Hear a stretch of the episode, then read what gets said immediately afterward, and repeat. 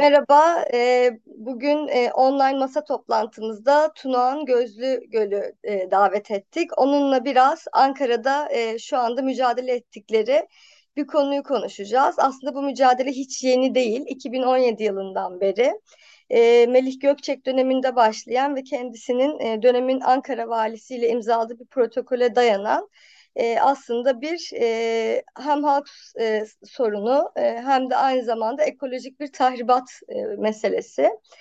ODTÜ rant yolundan bahsediyoruz. Bugün neden rant yolu denildiğini, neden 2017'den beri özellikle ODTÜ bileşenlerinin bu meseleyi takip etmek zorunda kaldığını, neden ODTÜ arazisine çadır kurmak zorunda kaldıklarını Tunahan'dan dinleyeceğiz. Tunahan, istersen başlayalım. Hoş geldin. Sana hemen yani neden rant yolu diyorsunuz diyerek başlamak istiyorum. Orada bir yol yapılacak ama neden rant yolu bu? Tekrar hoş geldin. Merhabalar, teşekkür ederim. Hoş buldum tekrardan. Şimdi bu yol projesine rant yolu demenizin sebebi aslında yani kendi ismi içerisinde de birçok şeyi barındıran bir kelimedir. Yani rant da, rant yolu projesi de. İlk başta aslında şeyle başlamak istiyorum ben. Ankara Şehir Hastanesi ile birlikte başlamak istiyorum. Çünkü Ankara Şehir Hastanesi Ankara genelinde çok ciddi sorunlara yol açmış bir kompleks bir proje. Çünkü birçok hastane kapatıldı ve oraya çok kocaman bir şehir hastanesi yapıldı falan. Ve bu şehir hastanesi yapılırken de hasta garantili yapıldı. Dolayısıyla da oraya bir verdikleri garantiyi karşılayacak çeşitli şeyler yaptılar. Bunlardan bir tanesi de işte aslında yani daha doğrusu bahsettikleri şeylerden bir tanesi bu. Orada hastane var. İşte İncek tarafındaki kişilerin de bu hastaneye ulaşması gerekiyor. Kamu yararı bilmem ne ye getirerek aslında şehir hastanesini konu ettiler bu yola. Onun dışında bir de İncek tarafına, Ahlatlıber tarafına Yargıtay binası yapıldı. Yeni bir bina. Orası da gerçekten kuş uçmaz, kervan yürümez bir alan. Yani kimsenin ulaşmadığı bir alan. Ama ona rağmen oraya Yargıtay binası yapıldı. Ve yine bu da bir kamu yararı gözetilerek işte İncek yoluna yol yapılması gerekiyor gibi bir söylemle bizim karşımıza çıktı bu bina. Dolayısıyla bunların ikisi rantla doğrudan bağlantılı olmasa da kamu yararı denilerek ranta işlevsel bir araç olan iki proje. Ama asıl rant yolu dememizin sebeplerinden bir tanesi aslında ODTÜ arazisine tam komşu olan Park Jöven konutlarını bilirsiniz belki. Zamanında Melih zamanında, değil mi? Melih Gökçek zamanındaydı yanlış hatırlamıyorsam. Evet. Evet. Melih Gökçek zamanında doğrudan şeyle birlikte yani Genç inşaat yapıyor zaten bu Park Jöven'i. Genç inşaat dediğimiz şey de bu zamanında Melih Gökçek'in milyonluk projeleri onlara peşkeş çektiği bir şirket. Yani dolayısıyla hani bu Park Jöven konutlarının içerisinde çok ciddi bir yani milyonluk gerçekten hatta belki milyarlık bile diyebiliriz bir rant barındırıyor. 5 tane kuleden oluşuyor. Bu 5 kulenin içinde herhalde yüzlerce daire vardır ve o dairenin bir tanesi 10 milyon değerinde. Ve her şey yapıldığında, reklamı yapıldığında işte ODTÜ arazisine komşu, ODTÜ ormanına komşu falan işte yol geçecek oradan bilmem ne gibi şeyler de reklam aracı olarak kullanılıyor. Bu bahsettiğim yol projesinin dahilinde. Dolayısıyla hani bu orada yapılacak rantın çok ciddi bir boyutu bu Park Jöven konutları aslında. Hatta şuradan da bir ipucu besleyebiliriz bence bu konuyla ilgili. Melih Gökçek'in zamanında çevre düzeni planında 2038 çevre düzeni planında iptal oldu bu plan. Orada bir tane metro geçiriyor orada yani tam o Park Jöven konutlarının olduğu yerde bir tane metro durağı var. Yani o denli metro geçirecek kadar çok ciddi bir ranttan bahsediyoruz. Ayrıca yani bu ODTÜ'den geçen yolun devamı aslında çok 11 kilometrelik yoldan bahsediyoruz ve sadece 4.8 kilometresi ODTÜ arazisinden geçiyor. Bunun dışında Niğde Otobanı'na bağlanan kısmında da daha geçen hafta Anadolu Park Forum'dan arkadaşlarımız oraya keşfe gittiler. Yani Park Jöven gibi 4-5 tane daha kompleks inşa ediliyor o taraflarda. Yani dolayısıyla rantın, bu yolla bağlantılı rantın çok ciddi bir boyutu var. Ayrıca bir de şeyi de söylemek gerekir diye düşünüyorum. Bu 11 kilometrelik yol Niğde Otobanı'na bağlanıyor. Ve Niğde Otobanı da yapılırken araç garantili yapıldı. Hiç şaşırmadım. Diyecektim ki yolcu garantili mi? Çünkü artık öyle yol yapılıyor. Tabii canım, yani hani o gerçekten çok ciddi bir şey yani. Ve bunun şeyi de, faturası da sürekli halka kesiliyor yani. Oradan geçmeyen yolun parasını biz ödüyoruz. Sonra oraya yolcu taşımak için ormanımız kesiliyor. Oranın ekosistemi yok ediliyor falan. Yani hani bunu gerçekten Ankara halkı ödüyor yani. Hani bunun ceremesini de. Dolayısıyla her tarafından bir rant akıyor yani bu yolun. Yani bu şekilde anlatabilirim herhalde. Eksik bıraktığım bir yön olduğunu düşünmüyorum şu an. Evet, gerçekten bunları birleştirdiğimiz zaman ortaya bir rant yolu çıkıyor. Dediğin gibi kamu kaynaklarının aslında rant uğruna tüketilmesi ve üstelik bu defa bu kaynaklar Ankara'nın akciğerleri dediğimiz ODTÜ Ormanı'nı kapsıyor. Hani siz tabii çok daha iyi biliyorsunuz, hakimsiniz. Aslında belediyenin propagandası daha çok işte ODTÜ'den geçmediğine yönelikti ama 5 kilometreye yakın bir alandan bahsediyoruz aslında. ODTÜ Ormanı'nı tahrip edecek. O yüzden çok haklısın Tunahan. Paylaştıkların için teşekkür ederim. Bununla birlikte şey de belki söylemek gerekir. Ben girişte aslında ondan bahsetmem gerekirdi. Yani bu 2017 Eylül'ünde başladı Melih Gökçek zamanında ama ne yazık ki Mansur Yavaş da 2019 Mart'tan beri aslında bu rant projesini sürdürmeye çalışıyor. Kendisi yürütmenin durdurulması için harekete geçti. Yürütme durdurulduktan sonra ihaleye çıktı ve sanırım sizler tesadüfen ODTÜ bileşenlerinden bir akademisyenin, yanlış hatırlamıyorsam, tesadüfen fark ettiği bir inşaat alanı olduktan sonra yeniden mücadeleye başlıyorsunuz. Aslında bu uzun erimli bir mücadele. Bunlardan da böyle bahsedip hatırlatmak gerekiyor. Ben girişte bahsetmeliydim, unuttum. O yüzden şimdi eksimi kapamak istedim.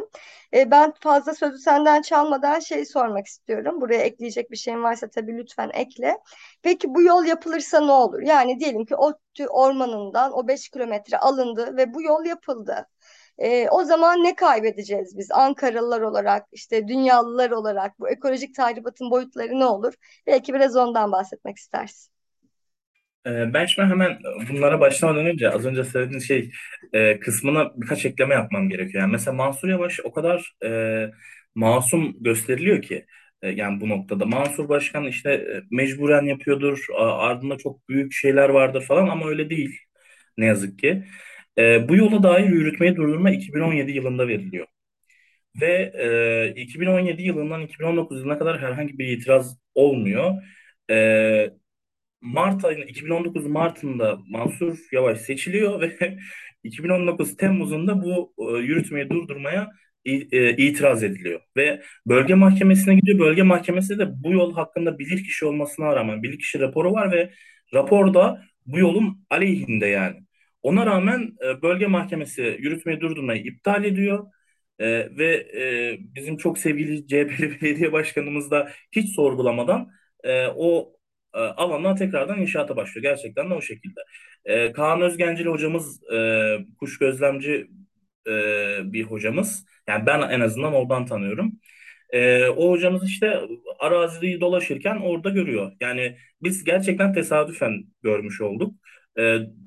Kaan hocamız orayı gördüğünde, o alanı gördüğünde yaklaşık 4 gündür falan çalışma yapıyorlardı aslında. Yani onu da belirtmek gerekiyor yani. Şimdi şeye gelecek olursak hani bu yolun vereceği zararlar ne olabilir? Öncelikle bir şeyden bahsedeyim yani ekolojik olarak vereceği zararlardan. Şimdi bir yol yapıldığı zaman o yolun sadece geçtiği yer değil, aynı zamanda 2.4 kilometrelik işte sağından ve solundan bir ekolojik etki alanı vardır yolun. Hem gürültü açısından hem kirlilik açısından hem de başka açılardan bu etki alanının sahip olduğunu biliyoruz. Yani sadece yolun geçtiği yerde değil, aynı zamanda yanındaki ekolojik alan da bu yoldan etkileniyor. Dolayısıyla bu iki yanına baktığımız zaman da bu yolun bir tarafı Park Jöven'in de içinde bulunduğu bir vadi var. Ve o vadide orası sulak bir alan ve çok ciddi bir kurbağa popülasyonunun olduğu sulak bir gölet, ufak bir gölet alan var orada. Ayrıca yani hani orada bir şunu da söylemek gerekir. Yani bu yol 2017'de yapıldıktan sonra orada herhangi bir ağaç yok gibi sanki herhangi bir ekosistem yokmuş gibi konuşuluyor ama Bozkır'da bir ekosistemdir ve hatta ODTÜ'nün geneli bir çam ekosistemidir. Ondan daha zengin bir ekosistem olduğunu söylemek mümkün. Ve 2017 yılında bu yol açıldıktan sonra orada çok ciddi bir ekosistem oluşmuş, Bozkır ekosistemi.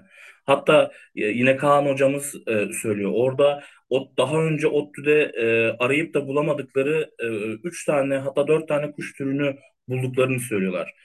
Yani Bozkır ekosisteminde yaşayan kuşlar bunlar. Yani yol tahrip edildi ama yol tahrip edildikten sonra da bir ekosistem oluştu yani orada.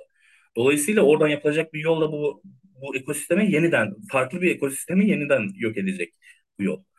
Onun dışında yine bu yolun diğer tarafında yer alan bir tane göl var. Hemen 300 metre aşağısında yani hani çok da uzak bir yerde değil.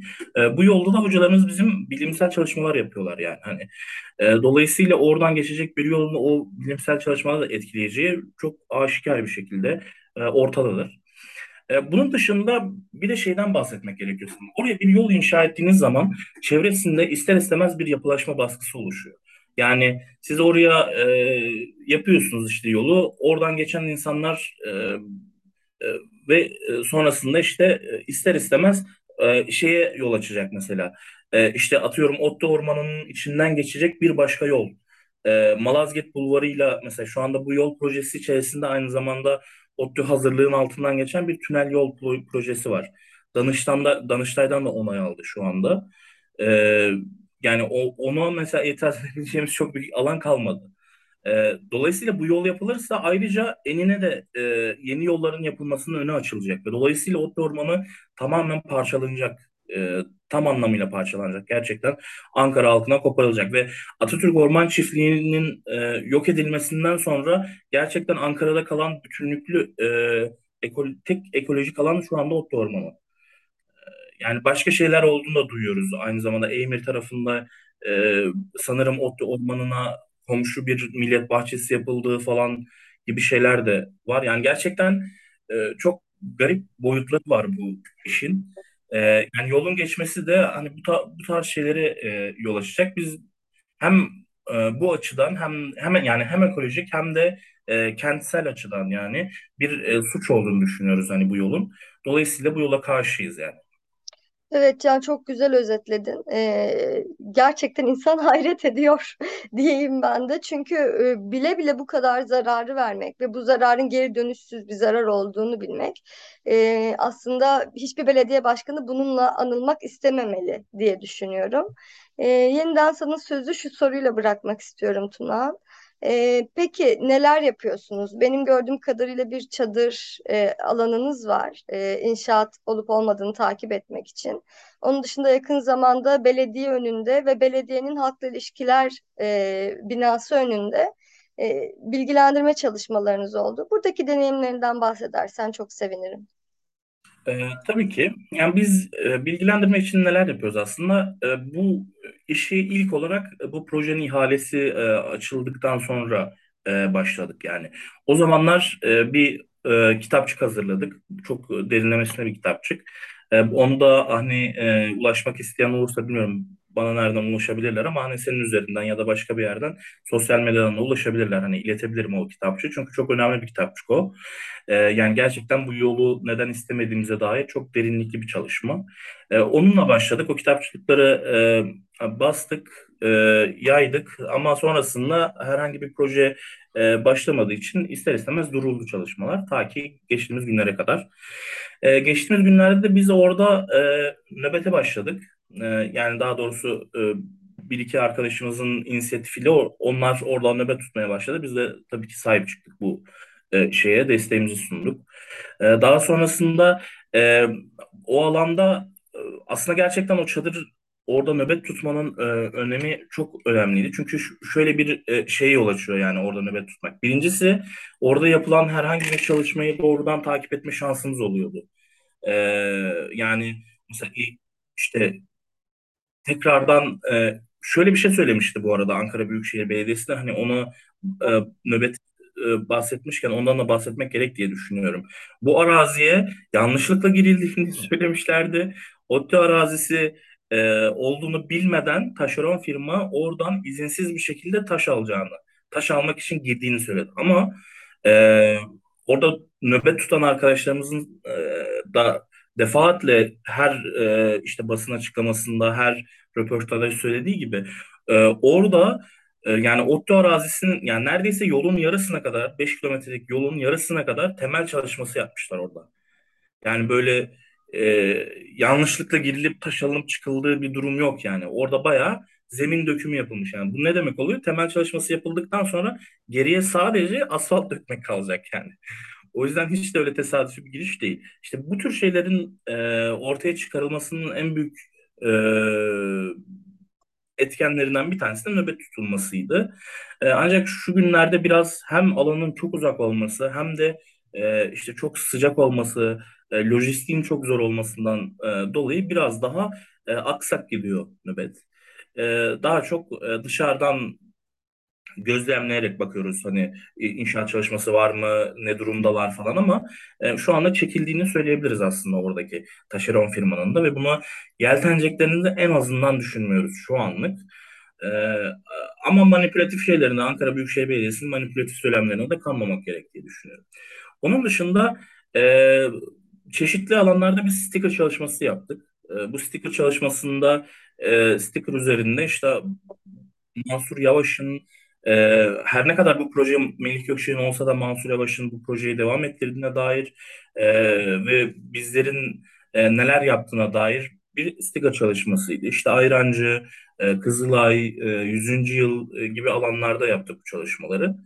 En son, en yakın zamanda da belediye önünde bir stand açtık. Bilgilendirme standı açtık. Bu bilgilendirme standı aslında hem bazı yönleriyle ilginç tepkilere yol açtı. Yani daha doğrusu şöyle ilginç tepkilere yol açtı. Oradaki çalışanların bazıları gerçekten yani belediyenin yaptığı açıklamaya çok ciddi bağlı bir şekilde inanıyorlardı. Ama bir o kadar insan da yani orada çalışanlar, insandan kastım sadece halk değil, çalışanlar, oradaki emekçiler, oraya gelen halk, herkesle yani çok yoğun bir ilgi olduğunu gördük yani. Şey olmasa bile yol projesine karşı olmasa bile gelip bize soru soran insanlar oldu mesela yani. Hani neden istemiyorsunuz falan dediler en azından sorguladılar yani bize soru sordular neden istemiyorsunuz. Belediyenin yapmadığı bir şey bu çünkü. Dolayısıyla bunun aslında çok güzel bir çalışma olduğunu gördük yani güzel bir deneyimdi bizim açımızdan. Bir de şey de çok önemli. Yani bu tür şeyler gerçekten belediyeyi biraz strese sokan konular. Çünkü şeyden de görebiliriz aslında. Bu belediye bizim aslında ikinci gidişimiz rant yolu ile ilgili. Daha önce de 15 Ağustos'ta bir eylem gerçekleşmişti. ODTÜ bileşenleri olarak. Eğitim-Sen, ODTÜ Mezunlar Derneği ve ODTÜ öğrenciler olarak yapmıştık bu eylemi. Oraya mesela Genel Sekreter Yardımcısı Mustafa Çokakoğlu korsan bir açıklama yapmaya geldi falan böyle yani. Hani sanki biz oraya onlara karşı yapmamışız da misafirliğe gitmişiz gibi çiçekle falan geldiler yani. Neyse ki kovduk.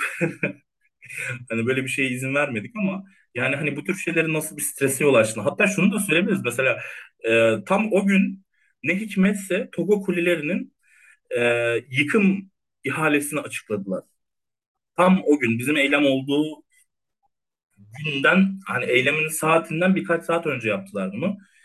Ve belediye içerisinden çok ciddi çok ciddi mevkilerde olan kişilerden aldığımız bilgi de bunu doğruluyor yani hani manipülasyon için yaptıklarını bu Togo kulilerinin ihalesinin açıklanması. Dolayısıyla hani belediyeyi biraz sıkıştırıyor olmak da bizim hoşumuza gidiyor açıkçası. Çünkü yani herkesin gözünde şöyle bir algı var yani. Bu Melih Gökçek'in başlattığı bir şey. Mansur Yavaş'la hiçbir ilgisi yok. Mansur Yavaş'la ilgiliyse de onun onu aşan çeşitli baskılar vardır falan deniyor. Ama yani hani muhalif bir belediye başkanında baskılar karşısında en azından karşı çıkar bir pozisyonda olması gerekir diye düşünüyorum. Çok haklısın, çünkü bunun geri dönüşü yok. Dediğin gibi zaten ciddi bir ekolojik yıkıma yol açtı. 2017'de Melih Gökçek'in bir gecede girip de talan ettiği, yok ettiği ekolojik alan. Şimdi orası yeniden aslında ve daha büyük bir alanla birlikte hem ranta açılacak hem de geri dönüşü olmayan ekolojik bir tahribattan bahsediyoruz. Ya belediye başkanının bundan haberinin olmaması ya da isteksiz, gönülsüz yapması, böyle bir şeyden söz konusu olacağına ben de kişisel olarak inanmıyorum. Çok teşekkür ederim anlattıkların için. Peki son bir sorum var. ODTÜ'deki tüm bileşenler sanırım bu rant yoluna karşı ve LGBT artılar da queerler de ODTÜ'deki yine karşı ve queerleri alanda görüyoruz rant yoluna karşı mücadelede. Bu kesişimsellik sana ne hissettiriyor? Senin yeni deneyimlerini dinlemek isterim açıkçası.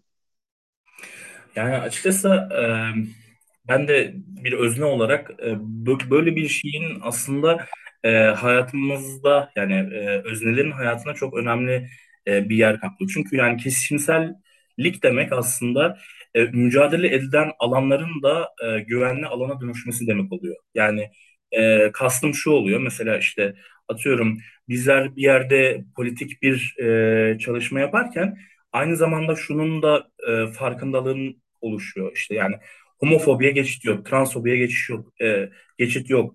İşte oraya mesela çadır kuranlar arasında ve nöbet tutanlar arasında özne arkadaşlarımız da var.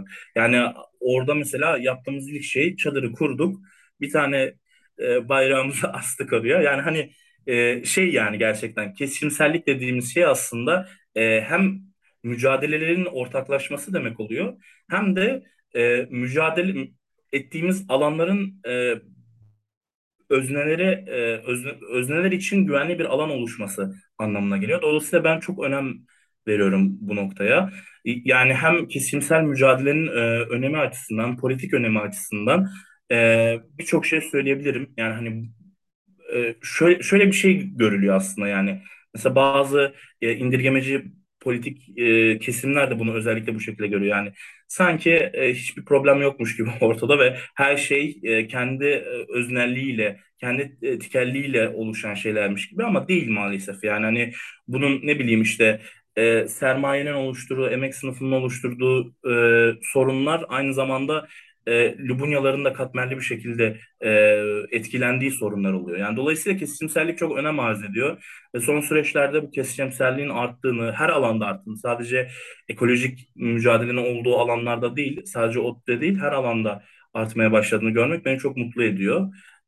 Aynı zamanda güvende hissetmek de, yani mücadele ederken güvende hissetmek de çok önemli bir şey ve bunu da hissediyor olmak benim için çok önemli bir deneyim. O yüzden ben gerçekten çok önem veriyorum yani kesişimsel mücadeleyi ve birlikte mücadele ettiğim arkadaşlarımın da bu kesişimselliğe uygun hareket ettiği ve hatta bunu yani bu kesişimsellikle mücadele ettiğini görmek de aslında çok önemli benim için yani. Ya nasıl güzel söyledin, dinlerken bile gözlerim doldu ki hani tanıklık da ediyoruz. Tekrar tüm emeklerinize sağlık. Yani ODTÜ Ormanı eğer işte bir 10 yıl 20 yıl sonra da hala hayatta olacaksa ve tabii ki sonsuza dek gerçekten sizin emeklerinizin çok büyük bir şeyi var, emeğinizin sonucu. Tabii ki keşke ormanlarımızı savunmak zorunda kalmasak, ekolojik hayatı savunmak zorunda kalmasak, keşke buralara göz dikilmese, ama evet sizin çok güzel özetlediğiniz gibi rant ne yazık ki günümüzde her şeyden baskına üstün geliyor. Eklemek istediğin başka bir şey var mı son olarak?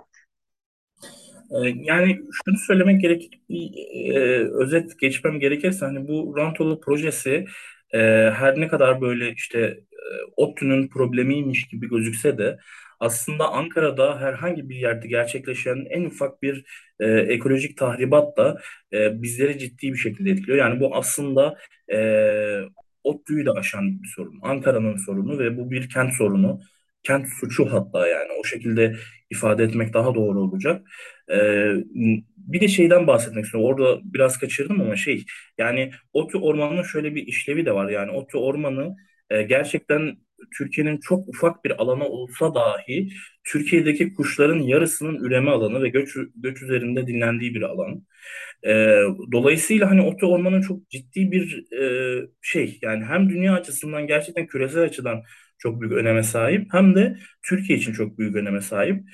Dolayısıyla yani hani bir de yani mesela şey bilgisi de var elimizde, yani burada gelip üreyen, göç ederken dinlenen kuşların mesela 6 türü küresel ölçekten nesli tükenmekte olan kuş türleri. Yani dolayısıyla hani burada oluşacak tahribatın sadece ODTÜ'leri ilgilendirmediğini bilmek, kentin ve hatta bilimsel açıdan küresel ölçekte bir sorun yaratabileceğini bilmek gerekir diye düşünüyorum. Yani bunu da eklemek istedim.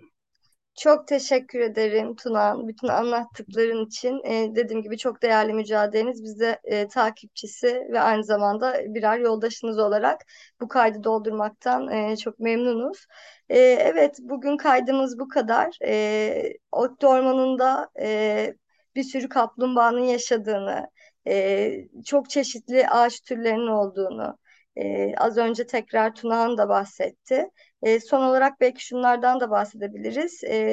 Ekolojik dağılım açısından ODTÜ'de sınırlı bir yaşam alanı olan Anadolu Melikesi ve İspanyol Kraliçesi kelebeklerinin de aslında yaşam alanı. Ve işte bozkır deyip geçmemek lazım. Bu bozkırda yaşayan çok türlü yabani bitki var ve endemik türlerin olduğu da söyleniyor. Bütün bunları da tekrar hatırlatmakta yarar var. Mücadelenize sağlık. Umarım kazanan hepimiz olacağız, biz olacağız, ormanlar olacak. Çok teşekkür ederim tekrar. Teşekkür ederim. Görüşmek üzere. Görüşmek üzere.